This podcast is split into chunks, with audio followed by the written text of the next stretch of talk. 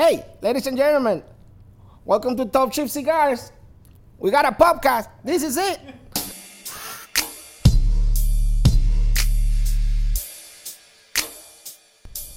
Hey everybody, this is Carl. Welcome back to the Tall Chief Cigar Cigar Circle podcast, episode three. We've been off and running now for a few weeks, and we've got you know some more news, some more uh, cigar reviews here, and an interview to bring to you this week. I'm joined, of course, as always, by my buddy and partner Dave. Dave, how you doing? What's up, guys? So pumped to be back here. There is nothing better than rolling in on a freezing cold morning into a nice warm cigar lounge, sitting down next to your boy, and lighting up a fine cigar. So I'm doing great right now, buddy. Yeah, awesome, dude. We got a lot to talk about this episode. Mm-hmm. We got some smokes of the week that we've had that we can go over. We got some breaking news in the cigar industry that we're going to talk about. Big news. I'm going to try to figure out what cigar Dave put in front of me in this little box here. And we got a sweet interview with uh, Nick Goss, who is the sales rep in our area for a variety of different really cool brands that, you know, uh, really popular amongst guys who are kind of in the know. Nothing too too mainstream, but just a lot of cool information, a lot of cool stories from Nick, who's been kicking around the cigar industry for a super long time. Yeah, really cool dude. Uh, you know, if you guys have been hanging out in lounges in the Northeast at all, uh, you you may have met Nick, but uh, you'll get a chance to meet him today. He's a cool guy. Looking forward to bringing that to you guys. And I'm also really excited to find out if Carl's going to be able to figure out this uh, unbanded cigar today. You know, he's uh, what I'll give you two for two. Last week, you you pretty much pulled it off. You know, within a hair's breadth. I think that we can count that as a win. Um, so we'll we'll see if we can stump them this week. Yeah, cool. So I'm gonna crack this box open here. Anybody who is unfamiliar with our podcast, uh, Dave likes to pick out a cigar, take off the band, take off the label, put it in a box, and hand it to me. And over the course of the episode, I'm gonna smoke it, try to identify it, maybe give you guys some insight on what it's like to pick things out about like uh, how to identify a cigar, what to look for as far as tasting notes in the variety of different wrappers that you might come across as you you know venture out into the cigar world um, and just kind of give you the experience of somebody who's been smoking these things for so long. Uh, what we taste, what we see, what we feel, observations you can make without even lighting up the cigar or cutting it. So looking at it, oh boy, okay, Going a little different this week. Cool. Okay, so this thing is like very dark, and it looks like this is a perfect. You know what? It looks like five and a half. It's not quite a Toro. This is like a five and a half by sixty. interesting. The the wrapper extremely rough. It's like sandpaper wrapper. Mm. It's got like a really oh man, yeah. Yeah, the roll is fantastic. Not a single seam on this thing and it is I'm going to love this cigar. I can already tell. I'm so um, excited for this. So I'm going to cut this thing and light it and kind of give you guys a couple ideas of what I'm tasting here in the early going and then we're going to hop into some breaking news. Yeah, what Carl's going to do, you know, and we, we've gone through this on previous episodes, right? But anytime that you're trying a cigar for the first time, you want to take your time with those first few minutes of feeling the cigar in your hand, really taking notice of the characteristics of the wrapper, giving it a touch to your tongue before you spark it up to see what kind of flavors you're getting out of it. You know, it's just part of the fun of the of the experience of a new cigar, and uh, you know, doing it blind this way. Carl's got that reputation of being able to identify smokes just from smoking them, right? Because uh, he's the kind of dude who will smoke just about anything, and he has smoked everything in this humidor. So we're gonna put that reputation to the test again today. Carl, what are you what are you getting right now? This cigar is just has a beautiful natural sweetness to it. Mhm. So this is some kind of broadleaf cigar or Maduro cigar. Nice. Uh, the tobacco blend inside looks very dark. It looks it's almost consistent. I mean, there's a little bit of maybe no. For the most part, it's just very dark in there. The Mhm. roll is really nice. The draw seems good. The dry pull seems very good, and I just get like a like some kind of uh, there's a natural sweet and they like some kind of fruity like black cherry, Mm. black cherry kind of Mm. flavor. Um, not quite like a. Sometimes I taste fig a lot, but this is like a like a dark cherry kind of Nice. kind of note there. So I'm very excited to light this thing up. Uh, before we do that, I'm going to get Dave started here with his opinion on this breaking news in the cigar industry. Big stuff. So if you follow the hobby at any at any length, you know, if you stay current on like some Facebook pages or follow websites that do reporting like Half Wheel, uh, you would have seen yesterday morning that Alec Bradley Cigars was purchased by Scandinavian Tobacco Group, otherwise known as General Cigar. General Cigar is a holdings company that owns CAO, Macanudo, Cohiba, Punch, Sancho Panza. Those brands uh, all owned under this General Cigar umbrella. They also own Forge Cigars, which is a kind of like a sub brand, and then they own Partagas, La Gloria Cubana, Mm-hmm. Diesel, Chillin' Moose, Bolivar, Right. uh, and then maybe oh El Rey del Mundo. El Rey, yep. So this is this is the largest company in the cigar game. They're slowly expanding out. I know they bought Room 101 last year, Yeah. and now here they are with uh, some of the biggest news I think since we started. I don't know if I can remember a time where you and I have been sitting here and we're just like, whoa. Yeah. Right. So Yeah, the only thing that comes to mind maybe is like um, like Hamlet leaving Rocky Patel Cigars or something like that was a pretty big deal when that happened. But this is huge. So yeah, this is from halfwheel.com right now. So Scandinavian T- Tobacco Group acquiring Alec Bradley for seventy-two and a half million dollars. Right. Um, Alec Bradley, based in Fort Lauderdale, has a portfolio of more than two dozen active brands, as well as cigar accessories. Notably, the company does not own any factories, instead, uses factories in Honduras, Nicaragua, and the Dominican Republic to produce cigars, which is interesting. We'll get back to that. Um, continuing with the article here, though, uh, after selling his family's hardware business, Alan Rubin launched the company in 96, so just following the, the 1990 sort of cigar boom. Um, Rubin named the company after his sons, Alec and Bradley, so that's where that name comes from. But, um, you know, as far as detailed information, no, you know, we don't, and really nobody has sort of any in-depth knowledge of like re- how this is going to play out going forward.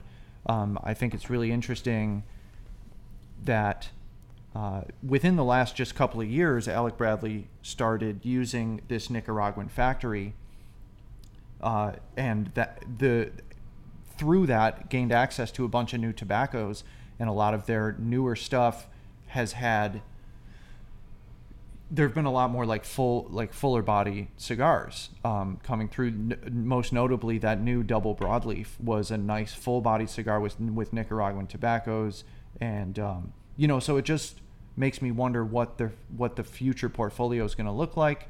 Are the are the the is the current portfolio going to change in any way? Um, you know all of these things are details we just don't don't have. I would expect that uh, you know there will be some changes and that the brand isn't just going to move forward as it always has. Uh, but it's yeah it's just interesting to wonder about you know and as details become available over the next months um, you know i'm sure that we'll find more out you were saying that you were just talking to john yesterday right Yeah, what yeah. did he have to say about it So yesterday, John Troiano, who was our Alec Bradley rep, came in, uh, explained to me that uh, I hadn't heard the news till John came in at around one one thirty, Right. and he asked me if I heard the news, and I instantly was no. What happened? and he explained to me that it was announced that morning that Alec Bradley had been sold to Scandinavian Tobacco Group, and they had received no real actual message from leadership. It was just go work, Hmm. which I could understand. Um, John didn't really have too much to give me as Right. far as like, are they keeping sales reps? Are they changing blends? What is what are the terms of the deal? All we know is that it was sold and it'll close next week. Last last day of February, the deal will close, and apparently there'll be a conference call uh, amongst the Alec Bradley, you know, staff, which is all stuff you'd expect, right? It's something like earth shattering. Um, and outside of that, there's been no violent or uh, no direction or or uh, anything else really. Right. So they're kind of in a state of flux. I would be really surprised if they started making huge changes to the brand itself or like claiming the brand for itself. Um, and I would also be surprised if they just sort of roll Alec Bradley cigars in, just and throw them in alongside CAO, Macanudo. Oh yeah, and Alec Bradley also. Like I, you know, I'm I'm assuming that they're going to want to maintain the brand integrity, maintain the, uh, you know, the the maintain the brand as a as a standalone source for awesome premium cigars. It has a reputation, and you don't want to squander that. You know, that's part of the value in that seventy whatever million dollars, right? Yeah, I. John and I were talking about it because obviously, you know, if our company got sold here, like we'd be very nervous, like what's going to mm-hmm. happen. So obviously, John Yeah. had his own questions and didn't really know the direction of things, and it seems like it can go one of three ways. And the first way is putting it under the general cigar umbrella, where it's with CAO, mm-hmm. and it's with Macanudo, and it's with Cohiba, mm-hmm. and it's another name you could line up with all those brands and give it to the general cigar rep and have them just sell it. I think there's a lot of things wrong with that. Yeah, yeah. Um, I'd be really surprised if that's the approach they end up taking, but Right. It's like Yeah. you and I see the general portfolio all the time. It's very vast. There's a lot of there's a lot of stuff going on. There's a lot of cigars to sell, and there's probably a lot of cigars that get ignored. right. So, do you just give what? I, I mean, I counted yesterday, and there's like 27 different brands of of Alec Bradley cigars, or Right. something along those lines. Right. Do you just give those to a general rep and say, "Okay, learn them all, figure out how to sell them, figure it out"? I don't know if that's necessarily the way forward. Right. And then we got to talking about, well, what if you give it to Forged, which also seems bad. It seems worse That seems worse. Yeah. It seems worse. Yeah. because you know Forge was launched a couple years ago as a way to kind of energize brick and mortar retailers and give them you know special deals and special brands and uh, you know just really put the focus back on getting the community kind of kickstarted again, especially after COVID, which is all well and good to say, and I love the cigars, but you know there's not really too many. I, I mean, you know, there's there are brands that are great smokes in that in that portfolio, but nothing that's you know on the level of like Cohiba, Right. Macanudo, Right. CAO. You know, the Gloria Cubana is a great brand. Diesel's really has a lot of fans and it's really cool. Uh, Chillin' Moose is an excellent budget stick. La Gloria is the one that I think that st- that sticks out. I think from that family, from that forged family, um, as one with like so much legacy behind it, and just such a you know a, big proven track record and a cult following. I mean, Diesel has that as well, but um, you know, La Gloria is in another sort of another price point and another level of prestige, I think. But Alec Bradley has uh, they have you know a, a huge portfolio and they have a lot going for reputation wise and i just think that the way that you you know the way that you move forward is to is to keep that all keep that all moving the way it's been and not try to sort of mix that up to you know uh, mix that up too far they obviously see a ton of value in the brand you know as we as we, as we can see by the price tag um, and so I would think that they're just going to sort of take that value and run with it, you know? It would seem to me that the and I'm not a you know I'm not a, a businessman of that level, but you buy the company for 72.5 million, and it's been reported that Alec Bradley's a 25 million dollar company, right? So what's the quickest way to recoup that cost? If they made 25 million last year, it's going to take them what two years and 10 months to make that 72 and a half million back Right. and uh, I think the quickest way to getting there is just throwing it on your, throwing that company onto yours. Okay, everybody get Yeah. out there and keep going. Keep going, You know. right, Plus, right. I mean, there are so many pre-existing relationships. I could Yeah. I could say for us, like you Mhm. know, we had John on the call on the podcast last episode, and now, you know, his company is experiencing something uh, that nobody saw coming. That Nobody that's Yeah. that, like Yeah. in our position saw coming. Sure. I feel like the quickest way to recoup that cost and continue to build the brand, and also give people, you know, the continuity and the in the confidence that like nothing's going to change. These are still the same sticks that you've been getting. It's just where they, you know, where they come from has changed. Right. You know. Right. You know, on the uh, on the plus side here, maybe it's reasonable to expect that we might see some awesome new cigars coming down the pipeline here once the dust settles and they get back to work. Uh, you know, I mean, it is conceivable. Like Yeah. Alec Bradley does have a lot of Honduran-based kind of cigars, Right, and you know right. they have Matt Booth, who makes a lot of yeah, Honduran stuff, Mhm. right? So, you know, maybe there's a marriage there or something like that. I think the big fear people get is that they fear that the sticks are going to change, the blends are going to change, which I think is a really logical fear. sure, yeah, You know, I just absolutely. there's so many question marks.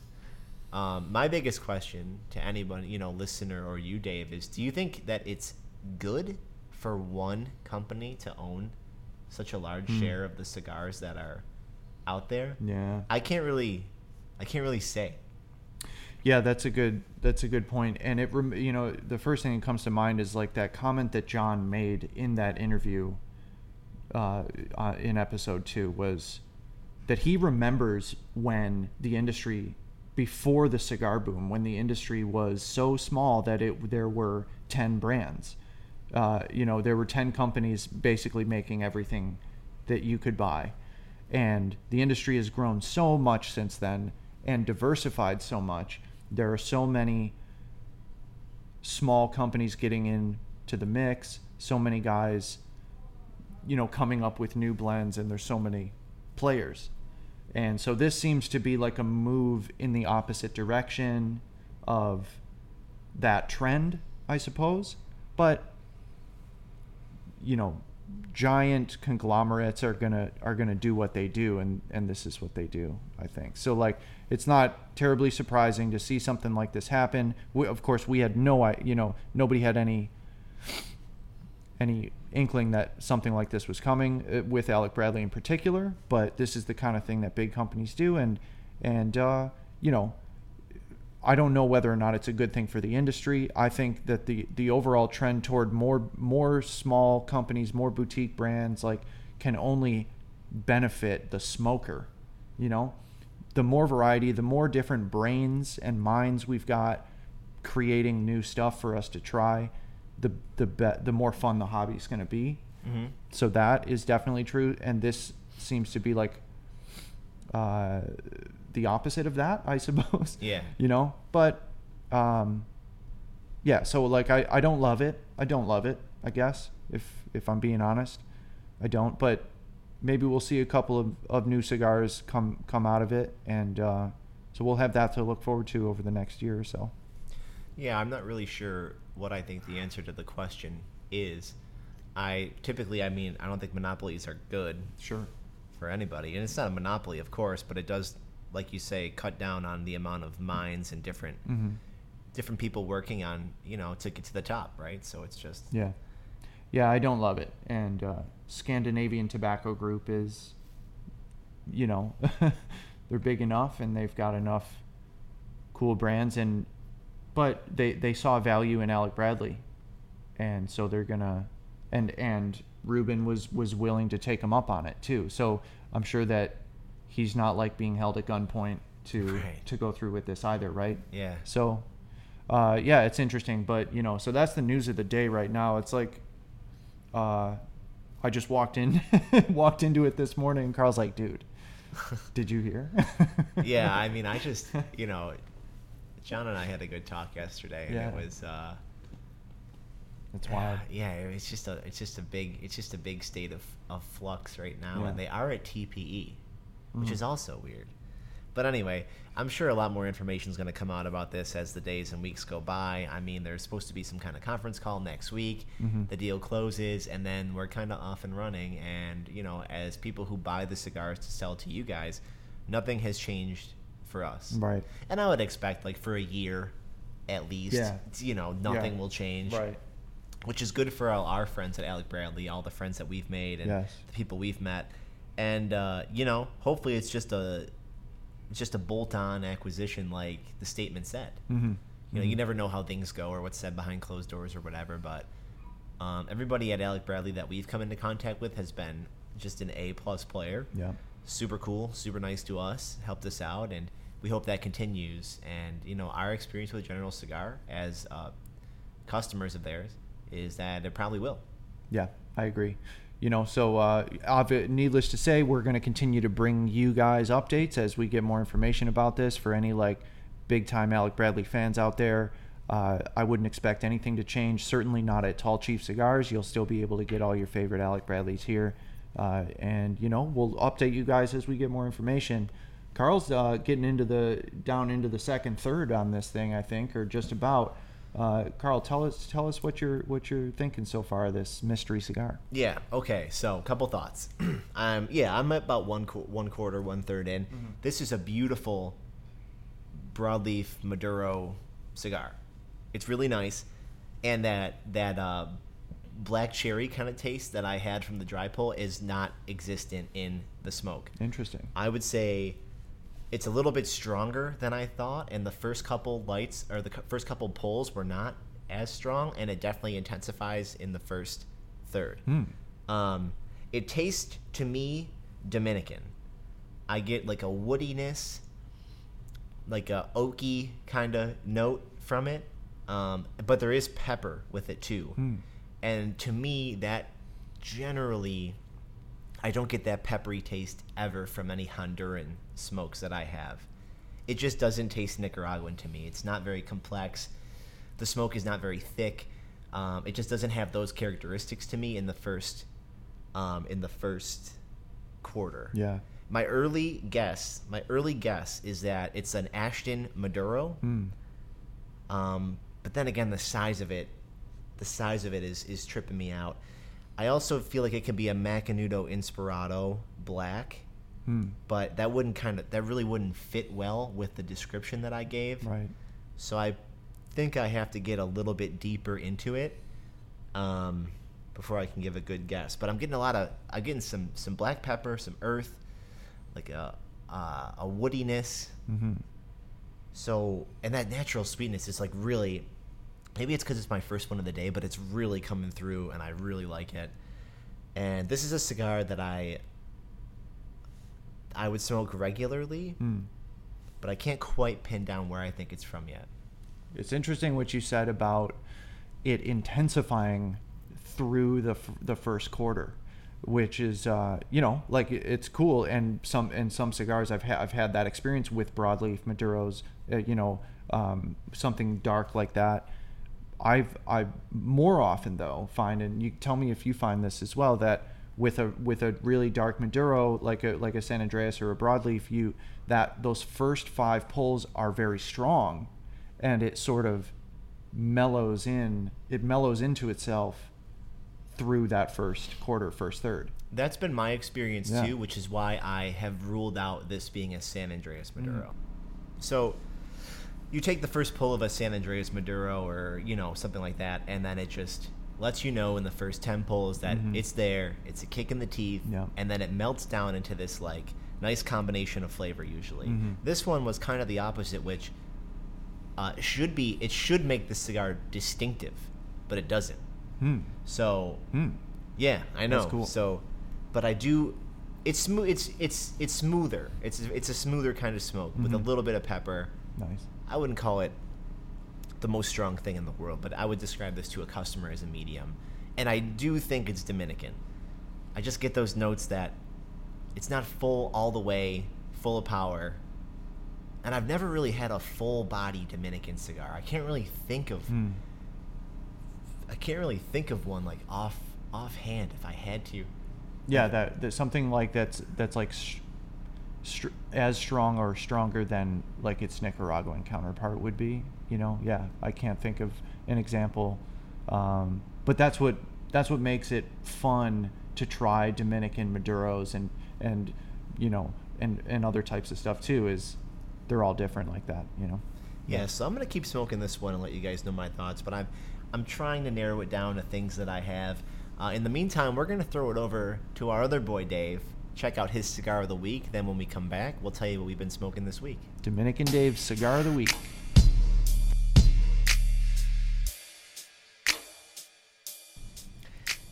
Hey, this is Dominican Dave, and this is my cigar of the week. I have a beautiful Oliva Melanio, Series V, smooth, beautiful ash, nice smoke. Come and try them. Just come here and enjoy us.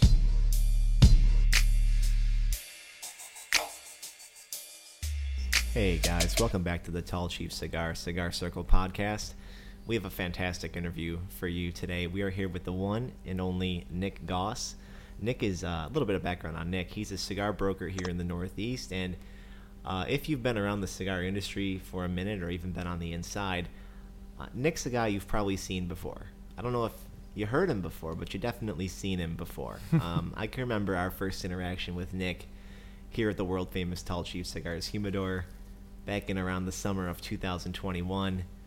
Uh, Nick's a Nick's a unique guy, and he represents a lot of brands. And we're gonna talk a little bit about those brands and just kind of his journey within the cigar industry because you know he's certainly got a inter- lot of interesting stories. So uh, Nick, you're on the line. How how is it going, man? How how are things? I know you just got back from a recent trip. I'm doing well. Did you say unique or, or, or eunuch? I was just making sure.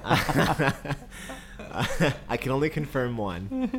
One one Okay, unique good, guy. Good. Doing great, man. It, it, it's an honor to be on with you guys. You guys are doing it right. You know, it's. I, I I look forward. To, besides the food, I, you know, I, you'll find I'm an honest man. The reason I go to Buffalo is for the food. But besides that, every time I go out to the western part of, of the state, you know, I always look forward to seeing you guys. You're, you you know what you're doing, and it shows. Yeah, man, we absolutely love the brands that you uh, that you are uh, in charge of around here, and you know you fill a very unique and interesting role in the industry for us here in the Northeast, and that is because you are a cigar broker. Now, a lot of people are not going to know what that is, um, but I'd like to know, like, you know, from your point of view, like, how'd you get in? How did you get these brands to rep? What brands do you even rep, and, and what's it all about? Sure. Well, let, let me start off. So I, I am. I'm, I'm uh, one of those dirty, dirty cigar brokers. Um, it, yeah, I find it's a hard industry to get into. So I started working part time at a shop, and that turned into full time, and that turned into management. When, when I left there, you know, you, you have all this knowledge. Over, I was there for about a decade. You main, maintain all this knowledge, and, and I could have worked anywhere, but it's, it's a hard industry to get away from. So I said, you know let me let me throw my hat in the ring to try to become a cigar rep.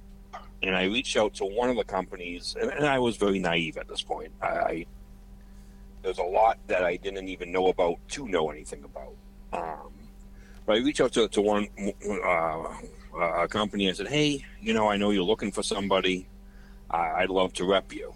And they said, "Well, that sounds great, but we don't do in-house. So if you're a cigar broker, sure, and at the time I, I didn't know what the difference was either. Um, some companies will have what, what we refer to in the industry as an in-house rep, and that person only reps that line of cigars. They're they're an employee of the company, and, and they, they have their, their own their own territory. They they draw a salary. I'm sure there's a little bit of uh, base structure um, for sales or whatnot, incentives.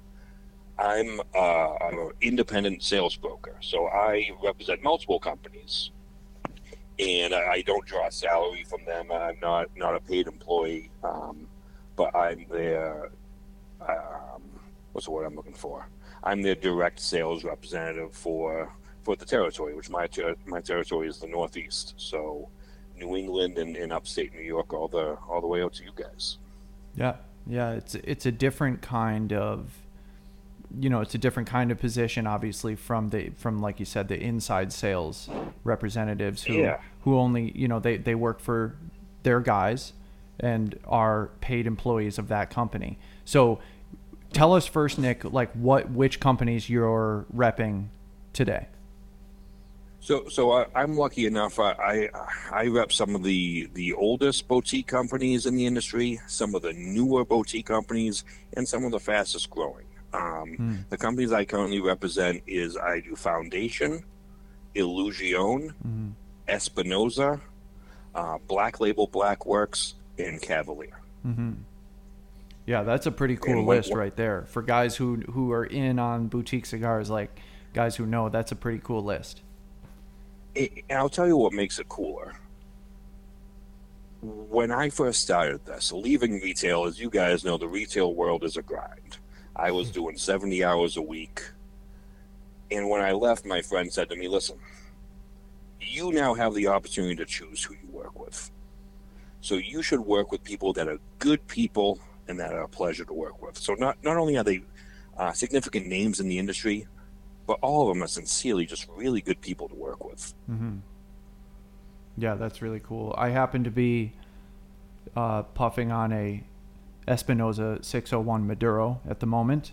Uh, Oh. Carl and I have a have a, a a long history with this cigar. Like we both share a very fond cigar memory with this one. It's uh, you know one of our favorite smokes. In fact, we put it on the Tall Chief Top Sticks Top 25 of the year last year at number two. Uh, just That's an- awesome. yeah, fantastic cigar from Espinosa. No, normally, normally when people call me number two, it's not a compliment. But with that, I'll take that as a compliment. That's a cigar that, Yeah, uh, that- Yeah. anybody who knows me and Dave and uh, how far back our friendship goes, Mm-hmm. uh, there was a period of time where Dave and I lived together, and Yeah. to commemorate the uh, the moving in process, I ended up buying a box of 601 Maduro Mm-hmm. Robusto Yeah. So that we could enjoy them on the front porch. And uh, man, I think we might have smoked through those. I think you moved in in March, and I think by April we Yeah, were kind of dry. Yeah, we were done. they were Yeah. gone. Nick, out of uh, I just want to talk to you a little bit briefly about each of the different brands you have, and if there was a couple different things to know, or like what would you for the for the brands that you represent here in our store? We have Espinosa and we have Foundation. Mm-hmm. Um, what is somebody who hasn't really had any experience with those brands? What is something they're going to want to know about those two in particular, Espinosa and Foundation? I'd say, I'd ask. So, so with with Espinosa, Espinosa's been doing it what what seems like forever. What I love about Espinosa is they have their own factory. It's called La. It's in Esteli, Nicaragua. And these guys, they were one of the first ones to really embrace social media. So they have a big following, and every year, what they do, based off just simply the social media, they invite people um, down to their warehouse in, in Miami they have this big thing every year called the Zona Palooza. And they're the most down to earth guys in the world. It, it's pretty much just this big barbecue, hangout, cookout for like two or three days. And I mean, Eric, Eric Espinosa's done every job in the industry. He's a wealth of knowledge. He's been the guy that sweeps the floor. He's owned a shop. He's been a rep. He's been a broker. Now he owns his own company. He's owns his own factory. Uh, he's just a great guy. You know, most people I wouldn't want to be trapped in an elevator with, but I can promise you, if that happened to me and Eric Espinosa, I would leave that elevator being much more, you know, having for having learned more from him than the guy's probably forgotten his whole life. For, for God's sakes, he, he's just, just just a wealth. Um, with Foundation, what I love about foundations, these guys are true local cigar nerds. Nick Melillo, the owner, he, he was Drew Estates master blender for about over a decade, I want to say. Mhm. But he's a Connecticut, uh, right in my backyard, Connecticut native. Well, all you need to know about Nick Nick Melillo is that he told me once, you know, it would be easier probably even more efficient and better in every way if I put my home office down in Miami like everyone else's. But that's not me. I'm from Connecticut. I want my office to be an active tobacco farm. And they just built this beautiful, this beautiful office in Ellington. They're going to start opening it up um, to tours in the in the coming years. He views the Connecticut River Valley. He says there's no reason that that shouldn't be to tobacco in this country what, what Napa Valley is to wine. I think they had him on a on a, a radio podcast a few years ago, talking about the the history, the history of the Connecticut River Valley and tobacco. And he sat down. And he said, "All right, well, starting at uh, three million BC." And everyone just kind of groaned because they knew it was going to be like two hours of. but great, great people, great products. Just it, it makes my job easy. Yeah, that's really cool. The uh, we we were actually hanging out with you, Nick, uh, uh, a week or two ago, and we were having this conversation. Uh, yourself and Eduardo were was also here with you, and we were Yes. talking about uh, that that premise of establishing the Connecticut River Valley as the the the birthplace of American tobacco and like you know you know establishing that spot as the spot that it, that comes into your mind when you think of when you think of cigars in America you know um, I think that's such a cool idea yeah and, and it, it was pretty eye opening. I know when you reach out to a lot of the, the local Connecticut politicians, a lot of them had no idea. right You know, we take it for granted because because we're, we're in the industry and this is what we love. So we accumulate this information without even realizing that it's not public knowledge. But he really brought a lot of attention to uh, lo- uh, a lot to the, the local politicians, hmm and that, that they didn't know. They didn't even know that they used to grow tobacco in Connecticut, which they still do for God's sake. So I don't know how how these guys didn't realize it, but right it's it's really starting to take a turn for the good, which is good to see. That's really cool. I think probably a lot of a lot of just like your your everyday cigar smokers may not even be aware of that rich history as well. You know, Yep. um, so that's that's a cool project to be involved in. So let's let's then talk about like with with these brands. Uh, you know, with Espinosa Foundation, like, is there anything that you can maybe draw back the curtain for us and let us know anything exciting that might be Yeah. coming up that we should be looking out for? Anything like that? Espinosa is always coming out with new stuff, but they like to play it close to the belt. Yeah. So I, I can tell you, I would be very surprised if they didn't have anything new. Um, maybe even at this upcoming trade show, certainly at the PCA coming up uh, this summer. But with them, is it's usually a phone call. It's hey, this just landed. We have this in this size. This is new, and it's you just just hit the ground running. Foundation, they they don't let me peek behind the curtain so much, Right. but I can tell you from my experience with them when the, lately they've been coming out with um, newer products to help support their their current products. So Mhm. they're a friend with the retailers. If if you have let's let's say we'll go back to, to last year. Let's say you have the the Wise Man Toro Huaco on your shelf. They want to not just sell that to you, but also help you sell that. Mhm. So they're going to come out with new products which which do that. They came out with um, in the past year the the Macho Raton, which was a new 12 count box, uh, limited short perfecto sizes. So I I would of no previous knowledge or not peeking behind the curtain at all. My own theory is if you see new stuff coming out, it's going to be stuff based off some of the core line. Yeah, that makes sense. So, Yeah. Nick, we we so love, that's exciting. I can tell you that this year, Black Label, um, this is their 10th anniversary. So they're going to be pulling out all the stops with a whole bunch of new stuff, um, which will be announced all at the TPE trade show uh, next week, actually. Shoot, it's coming up quick. Um, Illusione is currently um, rebranding. So they're taking the Singulare, and I think they're, they're um, releasing that. That's going to be all redone, new packages. They're doing that with all the core line. There's going to be some new sizes in there. It's really an exciting time for for Illusione as well. And I just got um, I just got back from Cavalier.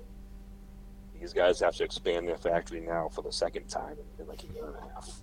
They've got um, I, I can let I can let this one out because I think this one's public knowledge. I'm hoping no one cuts off my hands. but they have a cigar called the Three Delinquents coming out. It's going to be in three wrappers. That's going to be new.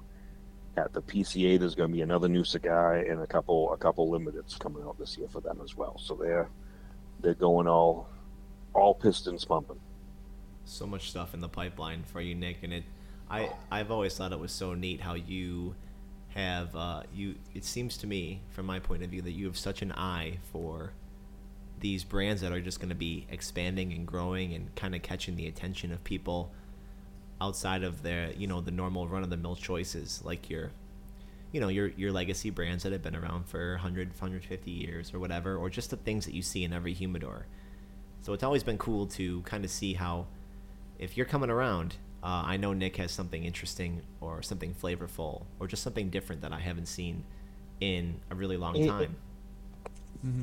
What I and like, it just stems back to, to working with people that, that are fun, that are creative, that are that are good people to work with. yeah, I mean, what I that's important. I mean, that's kind of how we ended up here, uh, Yeah. and kind of how we've grown in, in- in our personal journey in the cigar industry. I I think what I like about you the most, Nick, is that you're to me you're kind of a testament to uh, being your own brand, which makes you very easy and fun to work with. Now, when I say that, I mean uh, you know you have a specific wardrobe, you have some sp- specific branded uh, you know Nick Nick Goss merchandise that you can see in a lot of places from what I've seen uh, in the Northeast. So, can you kind of tell us about the importance of like being your own brand? Well, I just have fun with it. It's it's one of those things that you know, I used to at, at my old job I used to say, listen, the reason I do this is because I enjoy doing it. Now there there may come a day when I wake up and I no longer no longer having fun with it. When that day comes, I'm I'm gonna do something else. So, you know, as long as all my bills are paid, go out and have fun. When when I when I work, it, it's not. I, I, I'm. I almost feel guilty. I don't even see it as work, but I'm just sincerely having fun with, with, with doing it. You know, you come out with stickers and canvases and lunch boxes and and candles and all that. It it it it's sincerely just because I, I think I'm I think it's a fun thing to do. I, I'm I'm very grateful other people have kind of caught on and said, "Shit, you know, I I want one of those." Now I go into I go into shops and they get excited for like the the new stickers. Yeah, or the new lunchbox. Exactly, which is in the works. I, I gotta get the picture done for that, but Nice. that's that, that that's going to be in the works. Yeah, I mean, it looks on the it looks like for, on the outside on Facebook, Instagram, like you're you're having a, a ball, right? Uh, you just got back from Honduras, is that right? That's correct. Yeah. Yeah. I was out there. I was visiting the the Cavalier factory. Yeah, I mean that is that is just that is so cool, you know. And yeah, so it it looks like, you know, you're the kind of dude who's like definitely having a good time uh, and enjoys what he does. And in this business, uh, you know, like a, a lot, there's a, only a very few of us that are fortunate enough to have been able to find a way to make a living in the hobby that we love so much. Um, you know, so I was going to ask you, like, do you think is maybe a silly question, but did you choose the cigar industry or did cigars choose you? You know, that's a that, that's a hell of a question. Yeah. Um, a, a little bit of both sometimes. I get. I, I- I know it's kind of a cop out answer, but uh, the reason I the reason I started working for a shop part time was because I like cigars. I even joked at the time, listen, you could even pay me in cigars for God's sakes. and then it, it you become so in, entangled in it, and entangled in a good way that it's it's almost impossible to leave it. I mean, if I was to stop doing what I was doing and go manage a Home Depot, for God's sakes, you know, the first time I showed up at nine oh five and got screamed at instead of nine o'clock, you know, I'd, I'd be all done. It, it almost ruins you to that. Now I don't think I could do anything else. Right. We feel the same way, Yeah, Nick. that's- that's uh, right. We talk about that frequently here about how like in the beginning of this when we started, you know, two years ago, Dave and I were doing completely separate things and completely separate separate industries. It didn't work together and just kind of punch the clock and go about our business. Uh, you know, which has its own, um, you know, uniquely unfulfilling kind of feeling to it. and now it's like, well, we've been doing this for almost two years. We're having the time of our life. We're always trying to, you know, make the business better with things like this or whatever, new brands, and we can't go back. We're done. Right. Like we're done. It's this or nothing. How could So, you? Yeah. yeah, I mean, yeah, exactly what you mean. Like the idea of like not doing this anymore and then going to do like a data entry on a spreadsheet somewhere is like, what am I? What am I doing? Like, so I definitely get what you mean there. And what's great about this industry is a lot of that's correlated in, in your success. You know, you're you're very excited, and that comes across to people. Even even down to somebody walks in and you're showing them a cigar, they can tell that you're excited about it. hmm It comes across in how proactive you guys have been in, in the cigar industry. It, it's it's good that it, it, it's I should say it's great to see that there's an industry where somebody's enthusiasm about it is correlated with, with how successful they are. That's Yeah, a I great mean, point. That's we're really hungry. cool. Yeah, yeah. we're hungry for it and you know we love we love this hobby and all the great things that it's bought us and all the peace and tranquility that it could provide or in all the gatherings and the fun times too and then coming across people like you or going to a trade show where there's hundreds of like-minded people in the same room and we're all just experiencing the hobby and the craft and the artistry of mm-hmm. this that you don't really get a bird's eye view of until you're kind of involved. So uh, we want to, you know, we It- thank you for, it- for your enthusiasm. It's such a great industry. Uh, you know, everybody's in it selling cigars. Most people in it that sell cigars are pretty laid back people. And, and it's such a small industry. From the outside looking in, it looks like a big industry. But from the inside, like you said, if you go to that trade show, you know, if the I always said if the ceiling was to collapse on the PCA trade show, there would be no more cigar industry in the United States. That's how small it is. It is certainly interesting how you just look around and you're like, I've seen that guy before, and it's like, oh, they came in one Oh, yeah. time to try to sell us Yeah. X or Y or Right, something like that. right. So, and then the other cool part is that um, our first trade show was at TPE last year, and then at PCA, you know, uh, guys like Ricky or you know other guys, guys like you will recognize us and be like, hey, Carl, Mm-hmm. Yeah, Dave, yeah, Tall Chief, yeah, you know, and then yeah.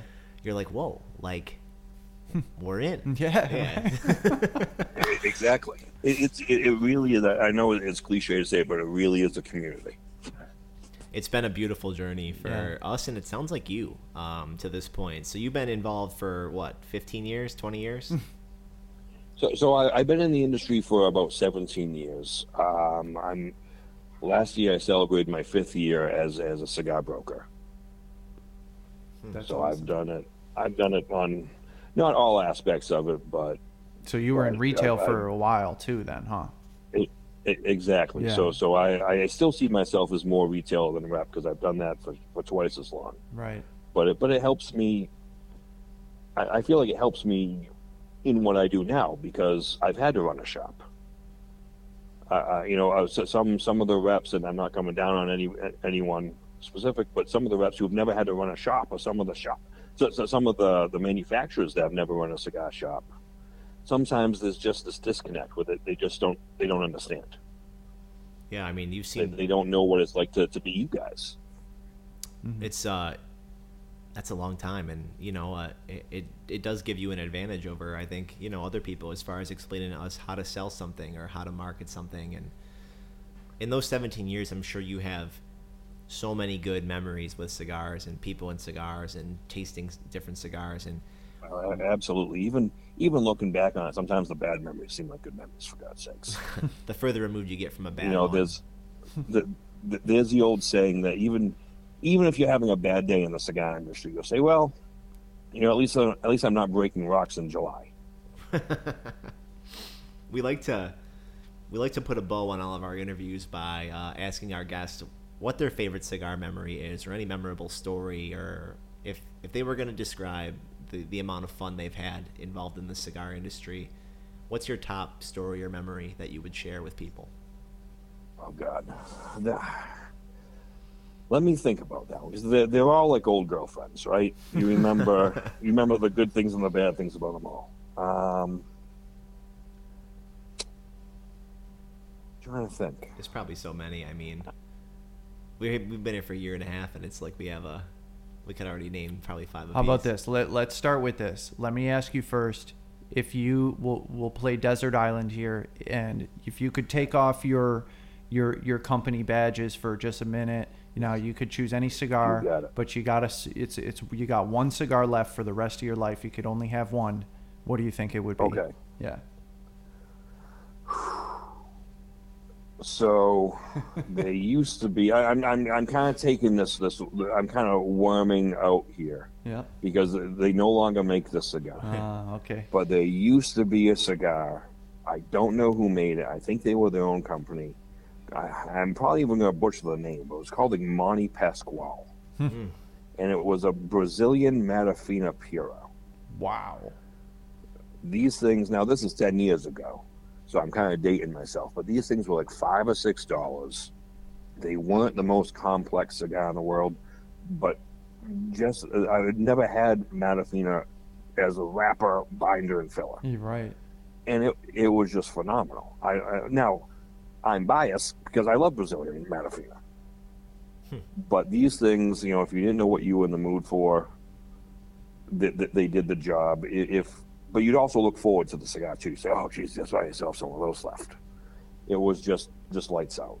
Wow, that's a cool answer. I've never seen a, a, a cigar made entirely of Matafina before. Never. Uh, I know Brazil was getting pretty tough on some of the taxes, and it was pretty popular for the politicians to be tough on tobacco. So, so I think that that might have been what what led to them no longer being around. But it was just, hmm. You know, the the artwork on it was pretty basic. Um, everything about the cigar looked basic, but you smoked it, you're like, holy, holy crap, Nice. this is the, it. the best kind of branding. You know, like I know you think I know Dave thinks automatically of Padron. It's just Yeah. here I am. Yeah. Smoke me. Yeah. You'll see. Yeah. Oh, marketing? Nah. Yeah.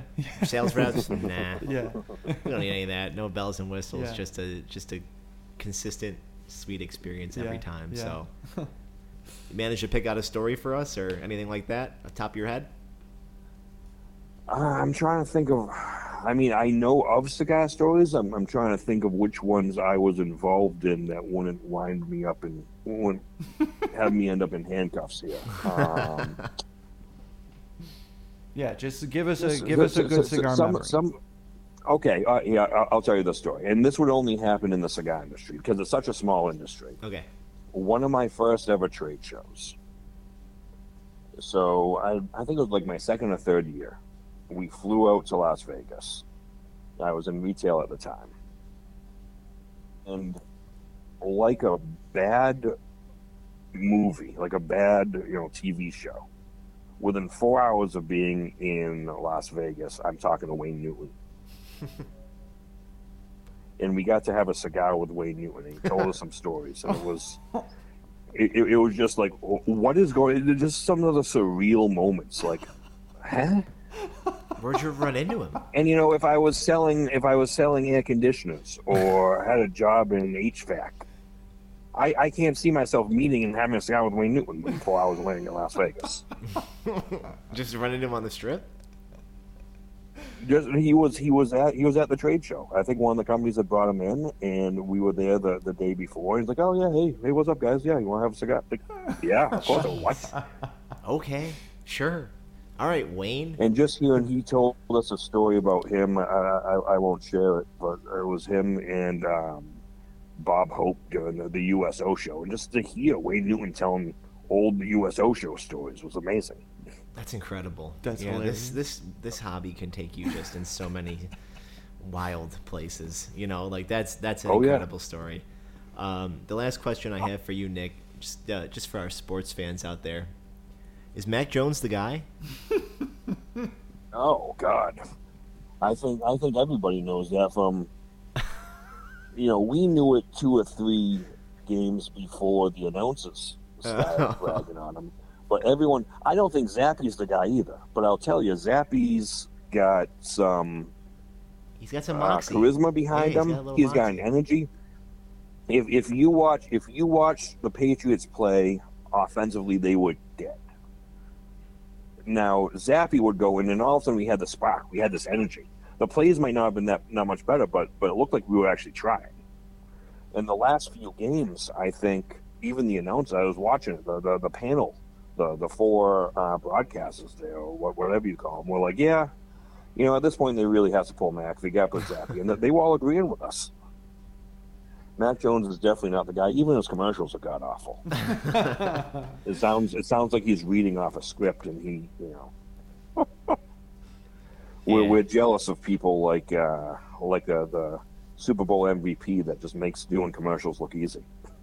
Yeah, Right. too many Right. State Farm commercials. Well, it's good to get it's good to get some insight from a from a dirty Patriots fan. But uh, where my territory, I will let you know where my territory expands out to Buffalo. I know you can can't be both, but when the Patriots aren't in it, I'm rooting for Buffalo because this, this is my territory. I think I'm allowed. All right. Well, I've in had that Josh case, Allen on my fantasy football team the past three years. you have so. to. It's a must. In that case, we'll get you a nice five thousand dollar order right after this, uh, the end of Yeah. this interview. So, Sounds fantastic. good answer. He Uh, uh, he really likes Murcielagos. we'll find something for everybody. So, Nick, thank you so much, man. This was this has been a great interview. Uh, once again, Guys, it's uh, been an honor. It's been a pleasure. yeah. I mean, if you're ever at any trade shows or anything like that, or you're just you know kind of going around to brick and I'm going. I'm going to the TPE next week. Are are you guys going to be down there? We're not going to be a TPE, but we are going to be a PCA, hopefully with a press badge. But we'll we'll try to build up a little bit more until then. Um, if everybody I'll, listening, I'll be there. I'll wear my poncho. Yeah. so Nick Goss, cigar broker, thank you so much for joining us, man, and we will uh, we will catch you soon, okay, bud? Gentlemen, thank you so much. Thanks, I Nick.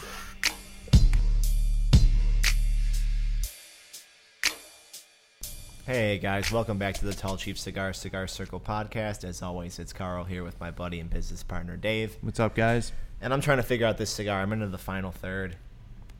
I got it narrowed down to I think a couple choices, but it's kind of tripping me out a little bit. Um, you know, in the first segment, you heard me talk about Ashton Maduro. You heard me talk about um, a couple other cigars that it could be the Mac Inspirado Black. Um, I know it's a Dominican broadleaf cigar. I know that. The size was really funky and weird. It looked a, it looked like a 50 or a 49, which puts in my head that like it could be a CAO session. Mm. It's Dominican broadleaf cigar.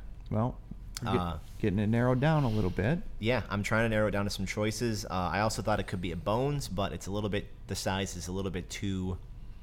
It's not a bones just based on the size. Hmm. And then uh, you know Macanudo Maduro crept into my mind. Um, so if I had to narrow it down to three choices, it would be the uh, the Mac Inspirado Black, the Mac Maduro, or Hmm. it's so tough. Or the or it could be an Ashton though, or the Ashton Maduro. So I am going to ask Dave for my for my hint as I smoke the uh, final third here. Hmm. Well, the hint that I was going to give is that this particular cigar on the shelves here at Tall Chief um, has a. It's it's it's from a, a brand that has two wrappers. Uh, its counterpart in in Connecticut Shade, there's six sizes on the shelf, six different sizes in its Connecticut Shade counterpart line. And that's probably some information that Okay. uh, might give it away. But I think I might have gotten it in my first couple of, of guesses there, but in the meantime, while I kind of sort out my final answer, I'm going to let Dave tell you about what he's tried out this week. Then I'll get into mine. Cool. So yeah, some some awesome new cigars this week that that stuck out for me. Um, the first one I'll tell you about was a surprise to me. It's the Sancho Panza Original. I love a good mild cigar for breakfast. You know, I'm not a big breakfast guy. Sometimes I don't really eat in the morning, and so I need to stick with something on the milder side for that first cigar of the day. Another reason is that I don't want to burn out my palate and prevent myself from fully experiencing the fuller body cigars that I'm sure to smoke later in the day. Uh, we all know I'm going to get into those Maduros as the day gets on, right? So I don't want to burn out, and I chose, I like to choose something nice and mild to start the day off. The Sancho Panza Original fit the bill. It was awesome. Creamy, a little note of, of cedar with this like sweet cream and some graham cracker to it. Um, it was awesome. Uh, Hon- um, primarily Honduran blend, uh, again with that Ecuadorian Connecticut shade. It was, yeah, it was great. Uh, so so definitely try that one. The price point on this cigar is like phenomenal in here. Uh, so you guys definitely should take advantage of that. I also had uh, a cigar that I went back to after a long hiatus. Um, we have Carl and I have a few friends that have really just been totally enamored with this cigar lately, and it it brought it back around into my into my memory, and so I decided to reach for it last week, and that was the AJ Fernandez New World Puro Especial. This cigar uh, underwent like a packaging change a, a couple of years ago. Uh, used to look a little different, and when they changed the band and the boxes and the color scheme and everything on the packaging, it seemed to me that the wrapper also got a lot darker. Uh, I'm not sure if the blend changed officially, but there's been some speculation about that, not just with me and Carl here, but across the cigar community.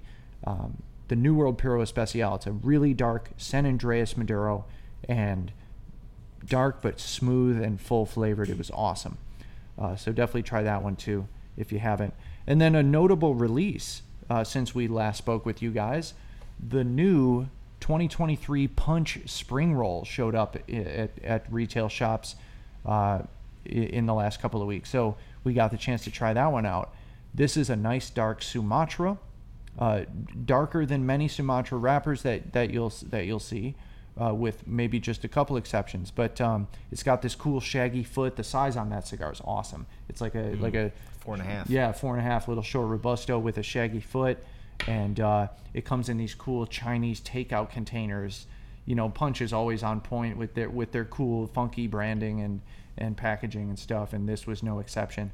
That cigar was really smooth and another like gem at less than six bucks a stick. What do we have it at right now? Five eighty. There you go amazing, amazing. So definitely get in and try that one out while we've got them. This is one of those hot releases from Punch that is going to go quick, um, you know, and and then might not come back around for a little while. So so make sure you try the 2023 Punch Spring Roll. Yeah, it's great for this time of year too. You mm-hmm. know, we mm-hmm. just got slapped with an ice storm last night, right. and we're not out of the woods yet as far as winter goes. And you know, if you need a dog walker, need a little garage partner, the punch spring roll is a really great way to get a ton of flavor. Yeah. For you know a 30 minute experience, but you, you know you try that limited release, have something to talk about with the boys or the ladies that you smoke with. Yeah. And uh, it's just a great experience for under six bucks. Yeah, perfect. Full of them. Perfect time of year for that release. You know, like uh, Punch just killing it again. Yeah, we've been really into the Sancho Panzas lately too. Mm-hmm. Double Maduro and natural. Mm-hmm. Just something for every part of the day, every palate. Just a I wasn't really too excited about the rebrand and the re-release in the beginning, and I've really come around in the past two or three months on on the three cigars they released. The other one being the Extra Fuerte, very full, really spicy. Mm. Yeah. So what did you uh, what did you get into this week? Anything notable? I got four things written down here. Nothing new. Um, just some old favorites that we've had here in the in the humidor here. The Cohiba Connecticut. I've been uh, smoking a lot of Cohibas lately. Uh, mainly because it's just a cigar I wanted to learn a little bit more about because, you know, they've been around forever. They're the one cigar everybody knows. But at the same time, I don't smoke that many of them. So hmm. the Cohiba Connecticut, obviously, you know, non Cuban, so it's Dominican. And we get a lot of, you know, we get a nice thick buttery smoke from that one with a little bit of wood too, like a dried out kind of wood mm. that I do like, um, which is kind of textbook with a lot of Dominican cigars, I always get that note. Kind of the cigar that I'm smoking now that I'm trying to figure out. It's the same principle. It's like a little bit of wood. That's kind of how I know it has some Dominican filler in there. Uh, Cohiba, Connecticut, price you're going to pay the price for that one. Generally around 13, 14, 15 bucks a stick. Uh, it's a luxury experience. Not a cigar you're going to smoke every day, uh, but one you're going to enjoy with a nice with a nice drink. If you want to pair it with something, they're not going to fight for uh, you know fight for attention on your palate. Uh, just a great experience there. So I've had plenty of those. The Alec Bradley Gatekeeper mm. had that last night. Not a cigar I smoked a lot of. Right. Really full. A lot of fig notes in that one. Uh, maybe a little bit of like black licorice toward the end. Some leather. Uh, it really surprised me. I'm not a big Alec Bradley guy. Um, the one cigar I'll smoke from them often is the Magic Toast. Mm-hmm. Um, but the Gatekeeper, to me, it, it's high up on the ranks of Alec Bradley smokes, wow. just because it was it tasted like something I had. It tasted new. You know, it didn't taste like you know I could. Oh, this tastes like this. It was no. It was kind of in a in a class of its own. So mm. I gave that one a whirl last night on the way home. That was pretty nice. Nice. One of my favorite cigars of all time, probably in my personal top five, La Aroma de Cuba Mi Amor Reserva in the Maximo size, which is like a slightly longer Robusto box press. Beautiful draw, tons of smoke. You get that uh, you get that that power from this cigar right off the bat, and it stays throughout. This is like a four out of five on the scale as far as body goes. This is one of those stronger Dominicans that I mm. probably could have referenced earlier when we were talking about nice. them. Right. Uh, just the best aroma de Cuba, I think, that's in the entire line. Um, we have it in 660 and we have it in Robusto, but I always go for the shorter one just because I want to experience that flavor in that small package, really get a good concentrated kind of experience there, kind of figure out what the cigar is trying to give you. So I do like that. Last one, the Upmann Connecticut Reserve, or the Upmann Classic Connecticut, rather. Right, right. Uh, this cigar I had in a Grand Toro. It's like a fat Toro. It's like a 54 ring Toro, which is like how all the Upmann Toros kind of look. Mhm. Um, it was just a nice, mild yet rich cigar. And I've gone back to this cigar a variety of times as I've tried to explore Connecticut's, and uh, just a good experience. A nice slow burn, uh, really nice creamy flavor. Uh, again, I, I got some wood off that one too. It's been kind of a Dominican week for me, which I guess is fitting if I could figure out this cigar. If it turns out this one's actually Dominican uh, in origin as well. But that's a great cigar. We have it in Robusto as well. So if you just need a nice coffee cigar, like that's going to pair really well with whatever it is you're drinking with. But a nice, sweet, creamy coffee, I Mhm. think, with that one is going to be a, a, a nice pairing. Yeah, I totally agree. I was just gonna say, like, I actually had an Upmann Classic uh, a couple weeks ago with my morning cup of coffee, and it it was perfect, Mm. perfect pairing. Yeah. So I think the time has come for me to try to guess this cigar. Oh, the moment of truth, guys. Here I, it is. I narrowed it down to three options earlier, and I'm going to stick with one of my picks, and I'm going to go ahead and guess that this is a Macanudo Maduro. Bam! Nailed it? Nailed Oh, it. shit. Yeah, Cool. dude, you got it. He got it. He got it again. That's three and zero. Uh, yeah, this this dude, he's got a reputation for a reason, man. That's cool. So the, the the main thing to me on this one is the size. So the Mac Cafe line, the Mac Maduro line, they put out some very interesting sizes, all the way from Petite Corona Mhm. up to your you know standard 660 Gigantes.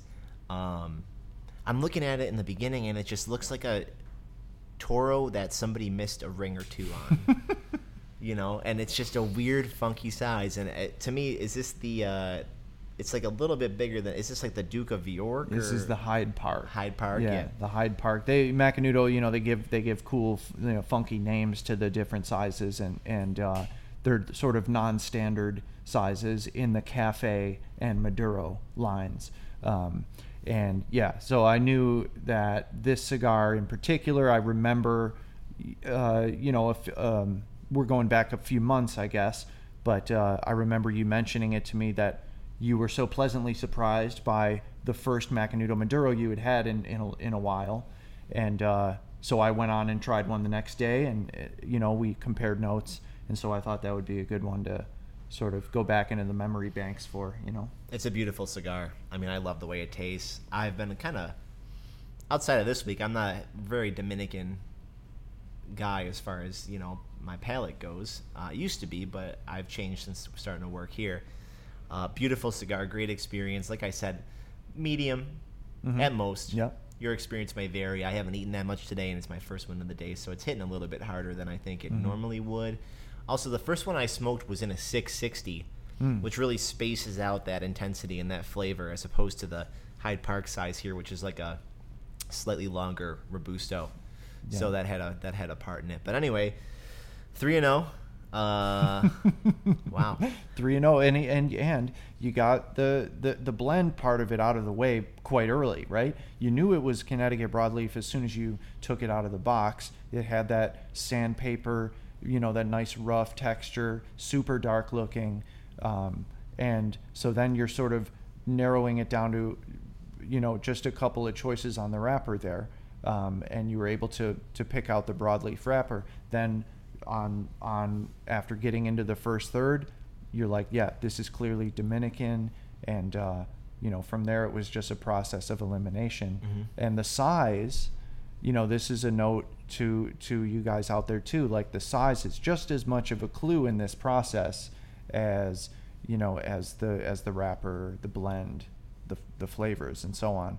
Uh, but it's a fun game to play. Yeah, so we'll keep it going next week. We, I'm sure we're gonna have some things to look over. New cigars from TPE, which is going on right now. We're not there, but we will be at the PCA, so we'll go over Mhm. some new stuff from that. We have a really cool interview lined up for you guys next week, Mhm. and then just more of our experience running a shop, smoking a ton of cigars, interacting with you guys, and some of the other initiatives that we're doing going into March. We have a really cool in-store promo for March that we're really excited to share next week. be on the lookout for that. Make sure you follow us on all of our social media at Tall Chief Cigars on Instagram. As always, find us here on the Tall Chief Cigar Circle podcast. Check us out on Facebook if you want more of a personal experience with us. Uh, Tall Chief Cigars at Native Pride on Facebook.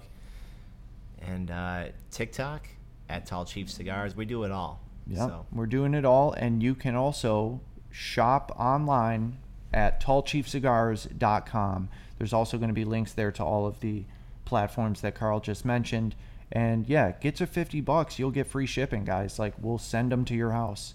Uh, so come come see us there. You know, you can get get connected with us. Join the circle, baby. Join Yeah. the circle. Tallchiefcigars.com. Thanks to Nick Goss also for making time for us this week. He's a cool dude, and we're very happy to bring that interview to you guys. So yeah, so that's uh, that's episode three. that's it, man. Uh, for Dave, Dominican Dave, Canadian Dave, regular Carl. Uh, the big dog. that's episode three. Thank you guys for tuning in with us. We will catch you next time. Later.